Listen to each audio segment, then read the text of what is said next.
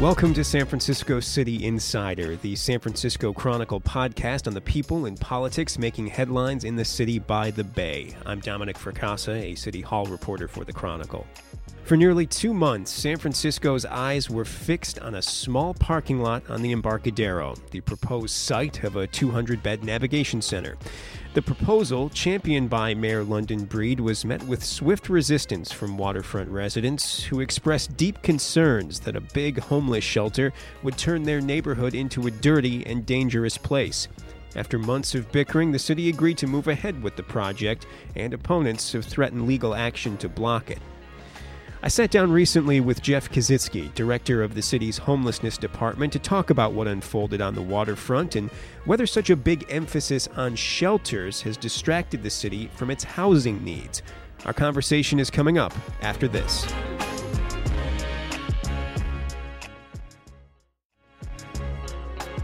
Now, a conversation on the controversy over the Seawall Navigation Center with Jeff Kositsky, director of San Francisco's Department of Homelessness and Supportive Housing.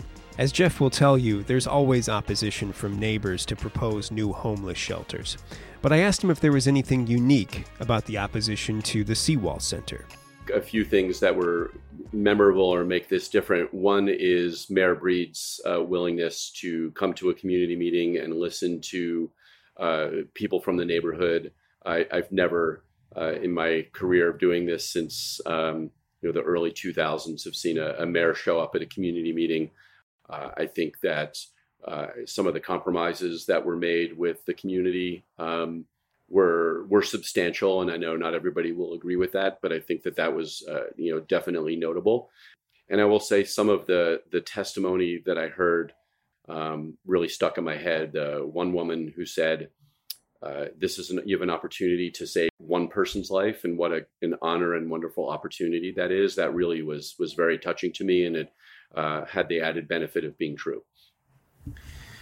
I guess important to also note that the story is not completely finished. The opponents have, you know, vowed to press their case in court, and we're waiting to see what that looks like. Um, now, obviously, navigation centers, and just in case anyone's listening who's never who doesn't know what that term is, I mean, I've described them often as you know, homeless shelters where people can stay around the clock, where they can eat meals whenever they want. Um, it's more permissive around the three P's, right? Their partners, pets, and possessions. Um, and they offer on site services. Do I have that right? Am I close with that kind of definition of what they are? I think you captured it very well. I like to refer to them as shelters as they should be.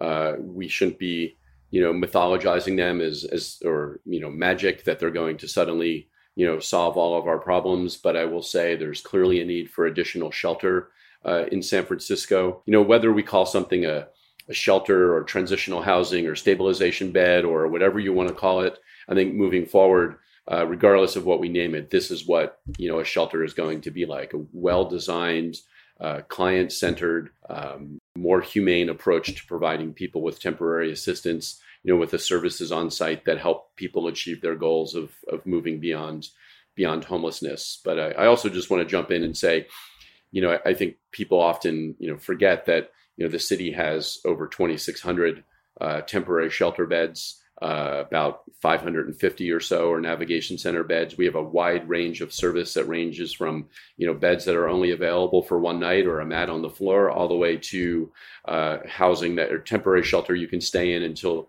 until you get housing. You know, and we also have quite a lot of permanent supportive housing. So uh, on any given night. Uh, our department is responsible for sheltering and housing over 13,000 uh, you know human beings and in, in, a pretty complex system of care, uh, of which navigation centers play an important part, but are not the only part. I mean, navigation centers mean people are navigating toward housing or toward a stable living environment.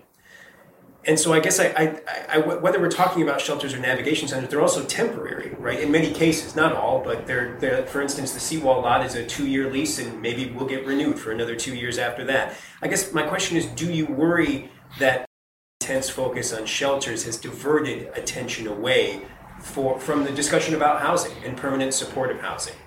Well, I mean that's a good question, and it depends who the we is you're you're talking about. I, I um, believe, uh, and and no offense, um, but that the media is over focusing on navigation centers for sure. I can tell you that uh, Mayor Breed and the staff at, at our department, um, you know, is looking at the whole the whole board. When our department started and we did a strategic plan, we identified that there was a gap of about 1,200 shelter beds based on the best data that we were able to come up with. And Mayor Breed announcing that we need a thousand more shelter beds or navigation center beds uh, was part of you know acknowledging that work that was done and and closing that gap. And I think that was important.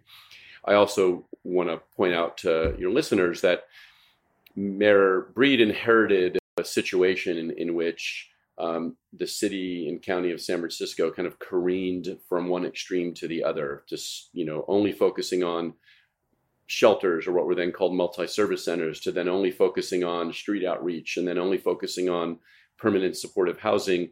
And i think adding these thousand shelter beds helps put things back into balance because we went for much too long of a period of time without adding additional shelter into the system. So we're we're having to play catch up right now which is forcing us to you know really focus on on shelters. But i will tell you that uh, the mayor is also very focused and we are very focused on uh, prevention and diversion. Keeping the people from becoming homeless in the first place. Yes, it's preventing people from becoming homeless in the first place. And then if they become homeless, to quickly diverting them out of the system so they never even need to go to a shelter bed or permanent housing by providing one time assistance. Uh, there's all different types of assistance we can provide.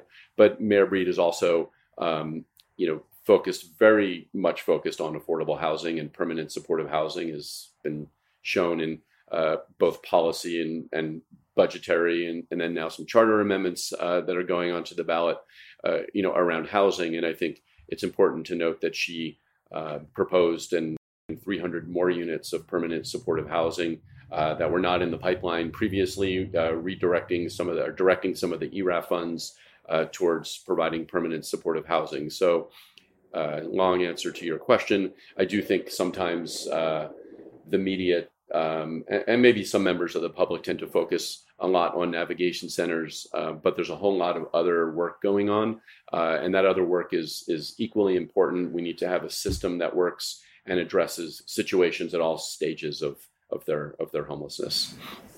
I think my colleague Heather Knight has asked you this before, but it's been some time since then, so I think it bears uh, maybe a, a, revisit. And that is, if you had unlimited money and a magic wand, what are the things that you would want to address? You know, well, if I had a magic wand, I think my answer now, having been in this job for longer and learning to not necessarily answer hypothetical questions, but also I think that I've been in the job a little bit longer, and um, if I had a magic wand I would maybe go back in history, uh, you know, in, in time and address uh, the racial inequity uh, that I think is a huge driver of homelessness. Uh, I would and encourage Franklin Delano, Franklin Delano Roosevelt when he passed a lot of really excellent housing policies to not also pass laws that allowed for segregation and redlining and, and housing discrimination uh, in order to get that legislation passed. Um, I would I would go back in time to 1978 and not allow the cuts uh, to the Department of Housing and Urban Development to happen. It, you know, they've lost 80% of their budget authority in in in today's dollars since uh, 1978. All of these things are the drivers as far as bringing coming back to reality and not having a magic wand. And and I do and I do live in a world with limited resources, so it's not a. Um, I'm going to choose to not answer that question um, because uh, we have limited resources, and I think that we need to be smart about how we use them. Uh, this is why the mayor has, you know, wanted us to tweak a little bit the navigation center model to make it more sustainable, to get some cost effectiveness around how we deliver the services, and, and I think uh, the area that we really want to focus on is around prevention and diversion. Uh, because we are doing a great job of housing and sheltering a lot of people on any given night. Uh, we really need to figure out uh, what interventions are going to work to help uh, prevent people from becoming homeless in the first place. And it's not just eviction prevention. Uh, we also need to look at domestic violence, and family mediation. Uh, what other types of short term financial support can we provide? I think we need to look at somebody's mental health or substance use challenges affecting their housing and how can we you know have a rapid response team that comes in and ensures people don't lose their housing because if we don't slow down uh, the number of people who are newly homeless which is you know approximately 8000 people a year uh, in San Francisco, or, or we are not going to be able to get ahead of the problem.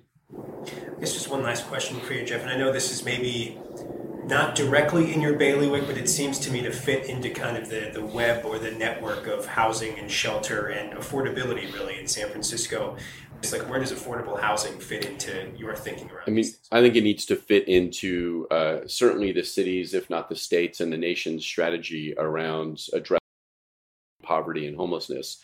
Uh, the number of unstably housed people in the United States continues to grow, and where you see uh, you know housing inequity occurring is also the places where you see homelessness uh, at its worst. And whereas in San Francisco, uh, you know, it's a lot of damage has been done in terms of um, you know not addressing these affordability issues um, and you know large numbers of evictions. Uh, but it's it, it's and it feels overwhelming. And I appreciate the mayor, uh, you know, and the governor stepping up and really wanting to tackle these issues because um, I, you know, I look at other cities that have uh, not only on the West Coast that are starting to have really significant increases in rent, and those are the places where you're also seeing significant uh, increases in homelessness. And but I do believe that we can do better than what we're doing now with the resources we have and with the expanded resources that uh, Mayor Breed has put into our budget. I think it's going to take a little bit more time for our strategy to to take hold and be successful. We're a relatively new department, and our strategy is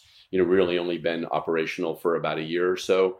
Uh, but I do believe we're on the right track, not because of uh, some sort of um, just sort of unfounded hope. It's because I've seen success, what success looks like in other communities that have had major reductions in homelessness uh, without necessarily tackling the affordable housing issue, but just really by focusing on this issue. And I think we are doing our best to replicate uh, the success that other communities have seen here in San Francisco. We have amazing and wonderful nonprofit providers and great programs here in the city, uh, but we never really had a system to tie them all together effectively. And that's what uh, the mayor has uh, insisted upon, uh, uh, along with accountability. And that's what we are working every day to do. But it's going to be, you know, some more time before we're able to uh, start seeing the, you know, really see a significant improvement uh, in in how San Francisco is addressing the problem. But I am optimistic that we are we are going to get there.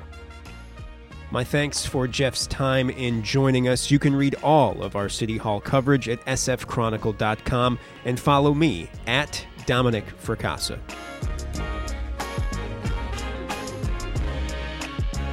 San Francisco City Insider is part of the San Francisco Chronicle podcast network.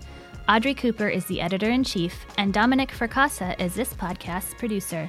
If you like this show, please subscribe and give us a quick review wherever you get your podcasts. Support San Francisco City Insider and a lot of great journalism with a print or digital subscription to the San Francisco Chronicle. Find out more at sfchronicle.com/subscribe.